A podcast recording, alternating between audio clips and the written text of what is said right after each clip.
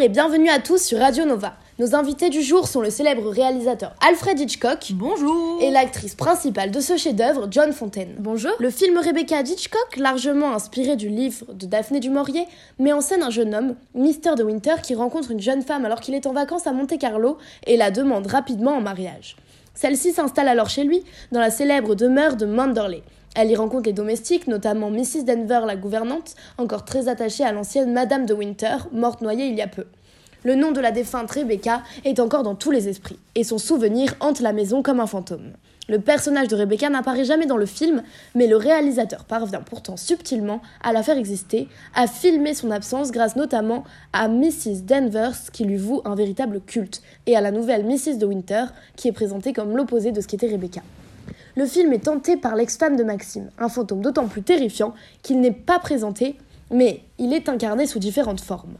J'ai pu voir le film et je l'ai d'ailleurs énormément apprécié, mais comme beaucoup de monde, je n'ai pas su euh, comprendre la plupart des détails. Donc qu'annonce, pour commencer, dans le générique cette petite voix de femme calme et parlant du passé? Je vous laisse y répondre. Last night, I dreamt I went to Mandalay again. Seemed to me I stood by the iron gate leading to the drive, and for a while I could not enter, for the way was barred to me. Then, like all dreamers, I was possessed of a sudden Cette voix représente en réalité mon personnage. Ce discours a été tenu à la fin de tous les événements, une fois que la maison avait été brûlée, pour rassurer le spectateur et lui montrer que j'étais bien vivante. Totalement. En effet, un de mes buts principaux était de faire déclencher le sentiment de peur tout au long du film, au point d'en faire oublier chez le spectateur cette introduction. Mais pourquoi alors cette omniprésence de Rebecca? Cela donne l'impression que le personnage de Rebecca pourrait être en réalité plus important que celui de Mrs. de Winter. Mhm. En réalité, le personnage de Rebecca est présent car tous les lieux sont Rebecca. En effet, on le ressent dans Manderley, avec les draps brodés du R, le livre avec le R en majuscule, on connaît ses habitudes, le rythme de ses journées, alors qu'on ne l'a jamais vu. Avant de vous rencontrer, j'avais fait bien sûr quelques petites recherches sur ce film, et particulièrement sur, comme vous le disiez, l'intérêt philosophique, et donc le fait qu'on pouvait remarquer que le personnage de Rebecca euh, représentait en réalité le concept platonicien de métempsychose, c'est-à-dire la naissance, la renaissance des âmes dans d'autres corps. Ah là là, après toutes les interviews que j'ai pu avoir, cette question me revient de plus en plus. En effet, je vous explique. C'est comme si l'âme défunte de Rebecca serait incarnée dans tous les recoins de la demeure, dans l'attitude de la gouvernante qui l'idolâtre et qui n'accepte pas le remplacement de l'ancienne Madame de Winter, c'est-à-dire Rebecca. Ah d'accord. C'est bien ce que je me disais. Et dans cette situation, John, comment votre personnage réagit-il intérieurement? Eh bien, dans le film, avant de connaître la relation des choses et le mal que pouvait endurer Mr. de Winter à cause de Rebecca, mon personnage avait un peu la mauvaise place. Elle devenait presque schizophrène, dépressive de ce qu'elle a cru acquérir. Dans la seconde partie du film, lorsque De Winter a confié le secret à la jeune femme, elle prend une toute autre place. Elle devient une confidente, un soutien indispensable à son mari. On peut donc en quelque sorte qualifier ce film de conte de fées policier. D'un côté, le passé Rebecca, qui a déjà fait tant de mal à De Winter, ressurgit avec le procès et donc l'enquête policière. Et d'un autre, le flash-forward, avec la voix de Mrs. De Winter au début du film, nous rappelle le Il était une fois du conte, et associé à la fin heureuse, il nous fait presque penser au scénario d'un conte de fées. Ah, en tout cas, merci beaucoup pour cette interview. C'était vraiment très intéressant et j'ai su en savoir plus sur ce film. Merci beaucoup à vous et à Radio Nova de nous avoir accueillis. Ça m'a fait vraiment très plaisir d'en parler avec vous et je sais que c'est un de mes plus grands chefs-d'œuvre. Merci beaucoup de nous avoir reçus. Au revoir. Au revoir, on se retrouve une prochaine fois pour un nouveau numéro. hovered an instant like a dark hand before a face. The illusion went with it. I looked upon a desolate shell. Bonjour les filles, alors avez-vous vu le film tiré du livre incontournable d'Umberto Eco au nom de la rose de Jean-Jacques Hano dont je vous ai parlé? Oh, bonjour Madame Dariussec. Oui, on a adoré, il est vraiment super. Oui, il est génial. Les enquêtes, le côté série policière comme Colombo mélangé à un lieu si sacré que le monastère, paraissant si pur, c'est super intéressant. Bon alors, expliquez-moi ce que vous avez compris avant que j'analyse un peu plus. Ça se passe en l'an 1327. Le moine Guillaume de Baskerville, accompagné d'Atso, arrive dans une abbaye. Il est amené pour enquêter sur la mort étrange d'un moine, mais un autre moine meurt, assassiné. Guillaume de Baskerville est persuadé que le secret de l'énigme réside dans le scriptorium. Il s'agit de la salle où les moines copient les manuscrits et les livres cachés dans une tour gardée par le moine Béranger. Béranger est retrouvé mort dans un bassin, son doigt et sa langue sont noirs après avoir volé un livre. Guillaume est sur le point de découvrir la vérité après sa visite dans la bibliothèque. L'objet du mal est ce volume tant convoité de la poétique d'Aristote qui défendait le rire, qui était non accepté par le vieux moine Georges de Burgos qui était allé jusqu'à empoisonner les pages du livre païen. C'est super, vous avez bien saisi. Mais allons un peu plus loin à présent. Selon vous, pourquoi ce livre d'Aristote, basé sur le rire, causerait-il autant de dégâts? Bah, il me semble qu'au début du Moyen Âge, le rire n'était pas autorisé. En plus, les savants de cette époque se fondaient sur la théorie des pères de l'Église grecque qui qualifiaient le rire de diabolique. C'est excellent, en effet. Aucun écrit ne semblait montrer que Jésus, que ait pu rire. C'est Henri de Mondeville qui explique que le corps se fortifie par la joie et s'affaiblit par la tristesse. Le rire, le sport et la chasse ne sont pas des activités chrétiennes pour l'époque. Le rire est donc à bannir car il est perçu comme une expression diabolique. Mais alors, que pouvez-vous me dire euh, à propos de la scène du repas qui est assez importante? Ah oui, dans cette scène, il est vrai que le silence perdure. Personne ne parle, on entend tout en écho. Ah, et euh, moi j'ai remarqué, peut-être je me trompe, je suis vraiment pas sûre, mais il y a des jeux de lumière en alternance euh, lumière et obscurité. Oui, excellent. Et ce jeu de lumière marque justement une évolution du bruit, qui traduit quelque part eh bien, la menace du bruit qui est indirectement celle du rire. Le claquement de main, la timbale, le couinement de la souris, puis les lanières du fouet, le vase cassé, la canne. Bon, tout cela hein, évoque justement le bruit. Mais à présent, que pensez-vous de la religion catholique perçue justement dans le film? Je pense qu'on peut noter une forme de totalitarisme au nom de la religion. Il s'empêche de rire alors que le rire est merveilleux contrairement à la tristesse. Oui, c'est pour cela que Guillaume est vu par les moines comme une menace. D'ailleurs, son nom peut nous faire, euh, Guillaume de Baskerville, hein, nous fait immédiatement penser à Sherlock Holmes, les chiens de Baskerville, avec justement ce côté de- d'en- d'enquête, enquêteur, ce qui valorise le doute. C'est un ancien inquisiteur qui a perdu la capacité de faire le- que- de faire la différence entre la foi mystique et la foi altérée des, des, héré- des hérétiques. Il met en cause donc une forme de totalitarisme, celle des bûchers notamment. Mais que peut-on dire de, je sais pas si vous avez fait attention, mais euh, aux lunettes, qui est un objet clé de ce film. Ah, ah, euh, moi j'ai remarqué que Guillaume de Baskerville, il a plus ses lunettes et ça l'empêche d'avancer dans son enquête.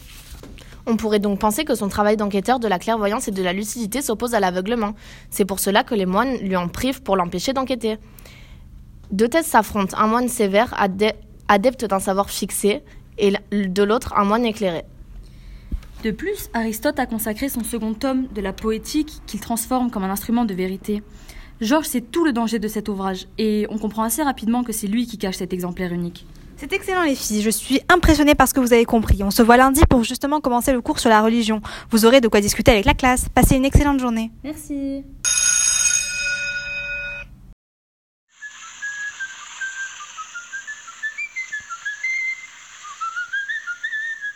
Ce célèbre sifflement apparu dans les débuts du XXe siècle a longtemps inspiré aux gens un sentiment d'effroi et de terreur.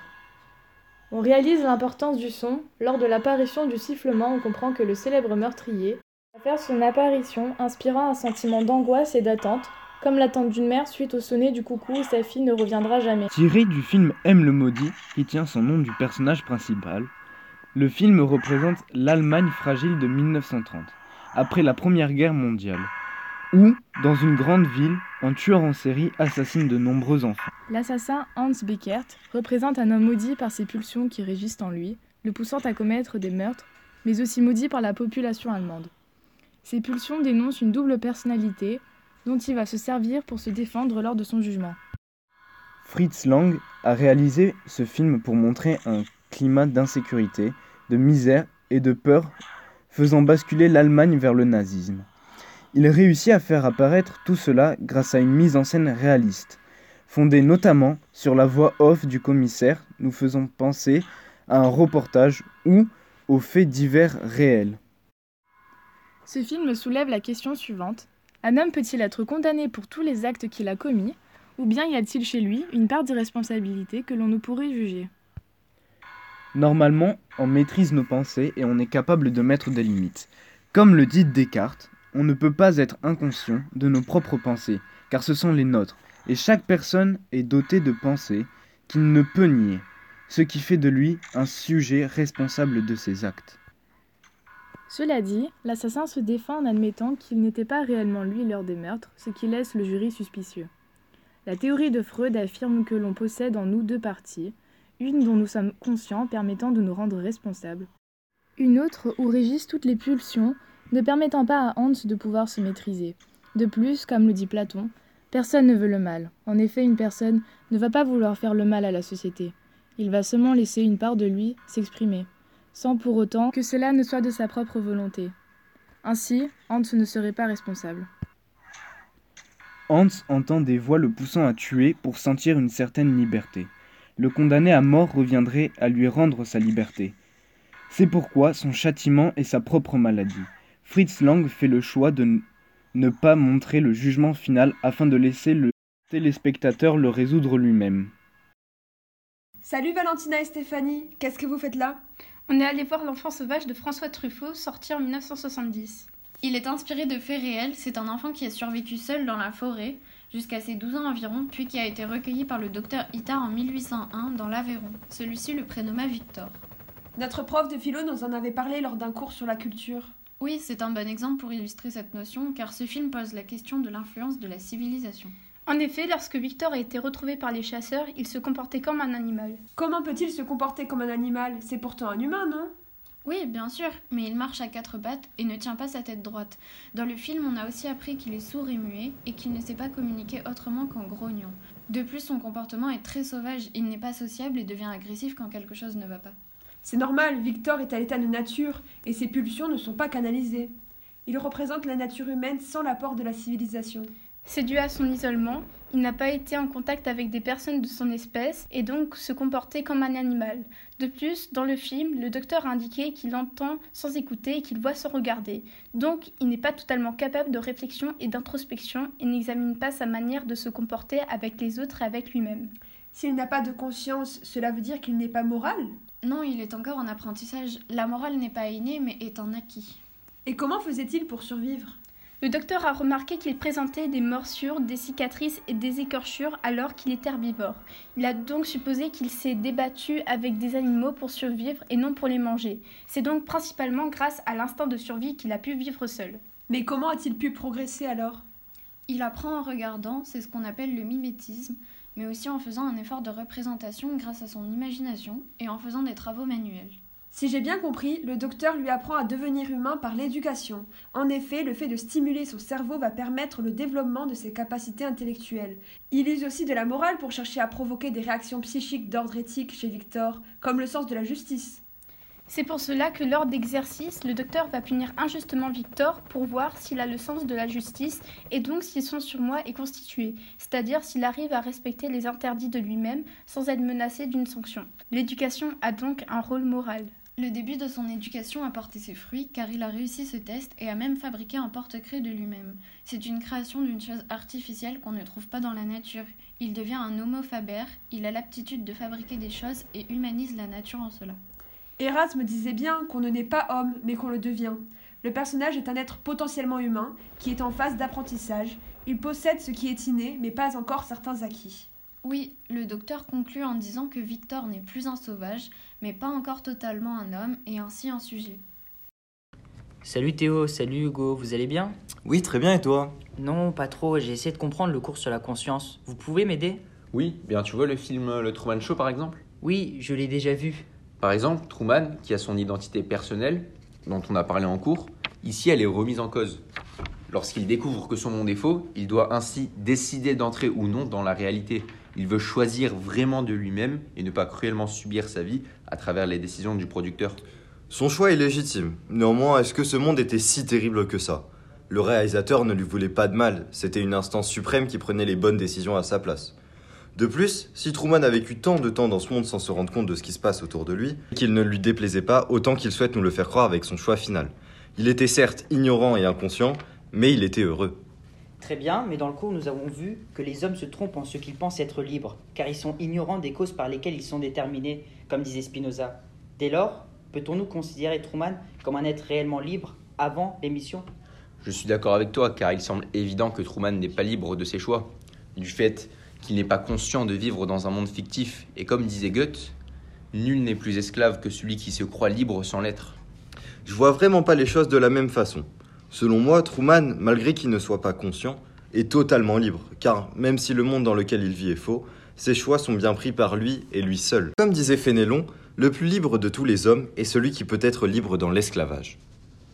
Pas tout à fait, Théo. Il est vrai que même si le réalisateur ne fait que le pousser vers un chemin plutôt qu'un autre, c'est d'ailleurs en faisant ses choix qu'il se rendra compte de la situation et fera même des tentatives de suicide pour montrer que lui aussi peut être dans la réalité.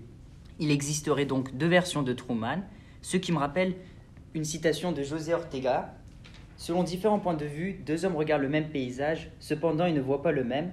Cela aurait-il un sens si chacun d'eux déclarait faux le paysage de l'autre? Donc, le Truman d'avant et le Truman d'après voient tous les deux un et même paysage, qui est l'émission. Néanmoins, c'est pour chacun d'eux une autre réalité. J'ai donc une dernière question. Qu'est-ce qui différencie le vrai du faux? Eh bien, ça, on ne le sait pas. De toute façon, ça a sonné. Donc venez, on monte et on va demander à la prof. Euh, T'es libre ce soir? Non, j'ai un DM à faire en philo. Et puis, j'ai beaucoup de mal à le faire. euh, Je peux t'aider, je pense. C'est sur quoi? On doit faire un travail sur le film American Beauty. Ah oui, je l'ai déjà vu. Mais je m'en souviens pas. C'est quoi l'histoire? C'est l'histoire d'une famille américaine au début des années 2000 qui se déchire tout en essayant de garder la façade d'une famille idéale. Lester, qui est le père de famille, est un peu considéré dans sa famille comme un raté. Il se considère lui-même comme un raté. Il commence à avoir des désirs pour Angela, cheerleader qui est une amie de sa fille. Cela déclenche en lui une volonté de tuer l'ennui et de redécouvrir sa jeunesse en reprenant le contrôle de sa vie. Il me semble que tous les personnages semblent être à la recherche du bonheur. Ah oui, je m'en souviens maintenant. Bon, en premier, il faut essayer de dégager les notions principales. Je dirais le bonheur, la réussite, la société et le désir, les pulsions. Euh, oui, et il faut que je trouve une problématique aussi. Euh, tu peux essayer d'en dégager une sur la beauté et la société, je pense. Euh, Est-ce que la beauté n'est que ce qui est considéré comme beau dans la société? Ou bien peut-on trouver une autre forme de beauté? Ah oui, c'est pas mal. Alors, on peut déjà dire que la thèse du film est que la beauté est subjective et dépend de notre société. Dans un premier argument, je parlerai du fait que Lester veut s'éloigner de l'hypocrisie de l'American Way of Life, mais a tout de même des pulsions sexuelles pour une adolescente. C'est vrai que ces fantasmes et pulsions de vie sont symbolisés par des pétales de rose. Effectivement. De plus, cette jeune fille correspond au canon esthétique et superficiel américain. Est donc toujours très déterminé par la société dont il fait partie. C'est le déterminisme social et psychologique défini par Spinoza dans l'éthique. L'homme subit une aliénation, il est déterminé par ce qu'il refoule et la société. Et quand Lester peut assouvir ses pulsions, il y renonce et se rend compte qu'il est heureux. Il est submergé par la beauté qui l'entoure. Sa vision du monde est vraiment influencée par ses émotions. Ricky a une vision de la beauté diamétralement opposée à celle de la beauté canonique américaine. C'est comme dans la scène à la fin du film où il rejette la beauté d'Angela. Il est plutôt attiré par Jane, une adolescente mal dans sa peau. C'est quelqu'un qui est beaucoup plus déconstruit et beaucoup moins déterminé que Lester. Puis il y a aussi la scène du sac plastique. Et quand il parle de la beauté d'un oiseau mort, il dit que ça lui inspire des sentiments agréables, de liberté, de bonheur. Il est submergé par la beauté comme il le serait par un sentiment fort. On peut rapprocher la thèse du film et celle de Kant qui définit la beauté comme le fait de susciter un sentiment esthétique. On le voit dans le film avec Ricky. La beauté est donc fondamentalement subjective et on ne peut pas être codifiée de manière universelle.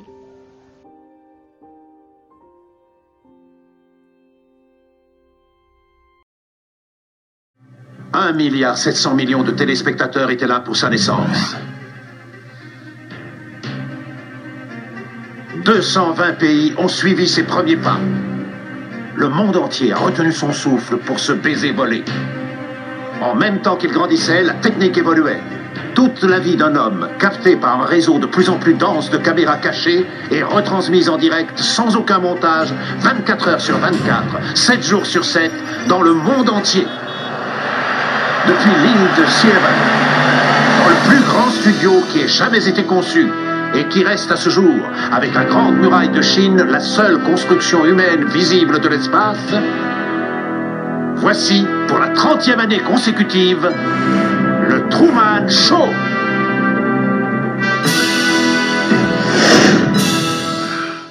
À présent, Truman connaît la vérité et est sorti du studio. Il arrive dans une salle dont les murs sont recouverts d'une multitude d'écrans.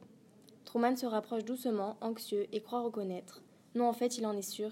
Il s'agit de sa maison, filmée par une caméra, et sur celui d'à côté, le kiosque à journaux, et sur un autre, son lieu de travail. Il n'en croit pas ses yeux. Soudain, Christophe, le réalisateur du film, entre dans la pièce par une autre porte.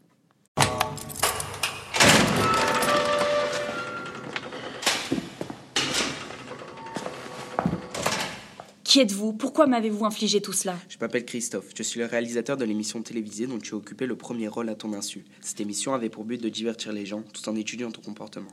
Mais toute ma vie n'est alors qu'une illusion Ce n'est pas la vérité Tout dépend de ton point de vue, Truman. Il existait en fait plusieurs niveaux de réalité dans The Truman Show.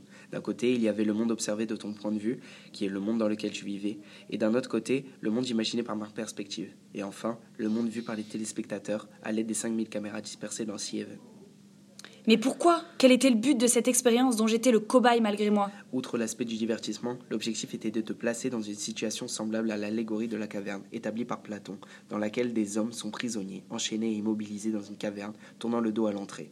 Ils ne voient que leur ombre et celle des objets projetés au loin derrière eux. On dit alors qu'ils sont aliénés. Ainsi, nous voulions en un sens prouver que ce qu'on appelle réalité peut être mis en cause. Laissez-moi vous dire quelque chose, monsieur Christophe. Vous êtes un personnage malsain et mauvais et inhumain aussi. Truman, ne dis pas cela, je t'en prie. Tu as été plus heureux dans Sea que tu ne le seras dans ce monde. Comment osez-vous choisir à ma place ce qui est bon ou pas Puisque vous étudiez la philosophie, je suppose que vous saurez de quoi je parle si je vous dis que Descartes, lorsqu'il a rédigé ses méditations, a qualifié les personnages comme vous de mauvais génies, autrement dit des êtres divins, malins, dont le seul but est de nous tromper. Truman, je t'ai vu grandir, tu es comme mon fils. Tu ne peux pas imaginer le mal que ça m'a fait quand tu as commencé à te douter de la réalité du monde dans lequel tu vivais. Tu n'étais plus heureux dans ce monde conçu uniquement pour toi, et tu cherchais à connaître la vérité à tout prix pour trouver ton propre bonheur et retrouver Sylvia. J'ai été face à deux conceptions du bonheur. La première était appelée lat bonum augurum, c'était un état de pleine satisfaction qui s'opposait perpétuellement au bonheur que je t'offrais. Ce n'était pas mon bonheur. Vous avez sûrement étudié Kant, alors vous savez que la raison enseigne ce qu'il faut faire pour éviter d'être malheureux, non ce qu'il faut faire pour être heureux. Vous guidiez ma raison, vous m'avez obligé à vivre une vie que je ne voulais pas emprunter. Seulement, j'en ai, été forcé, parce que vous m'avez caché l'existence du vrai bonheur. Vous m'avez enlevé le caractère le plus important d'un homme, la conscience. Si on définit un homme par un être capable d'être conscient, alors je ne suis pas un homme, vous m'avez privé de mon humanité.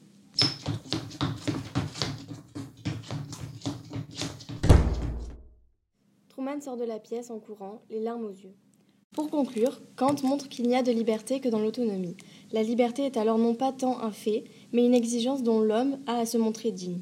Truman veut à tout prix se libérer de l'emprise du malin génie représenté par Christophe dont il sent l'omniprésence dans sa vie afin de trouver la vérité, de devenir un homme libre et de vivre le vrai bonheur. Même si Truman est aliéné et inconscient, il est le plus humain, car tous ne se soucient que de leur propre divertissement au détriment du bonheur de, de Truman. Nous pouvons alors nous demander si le réel est une illusion et s'il faut privilégier le bonheur à la vérité.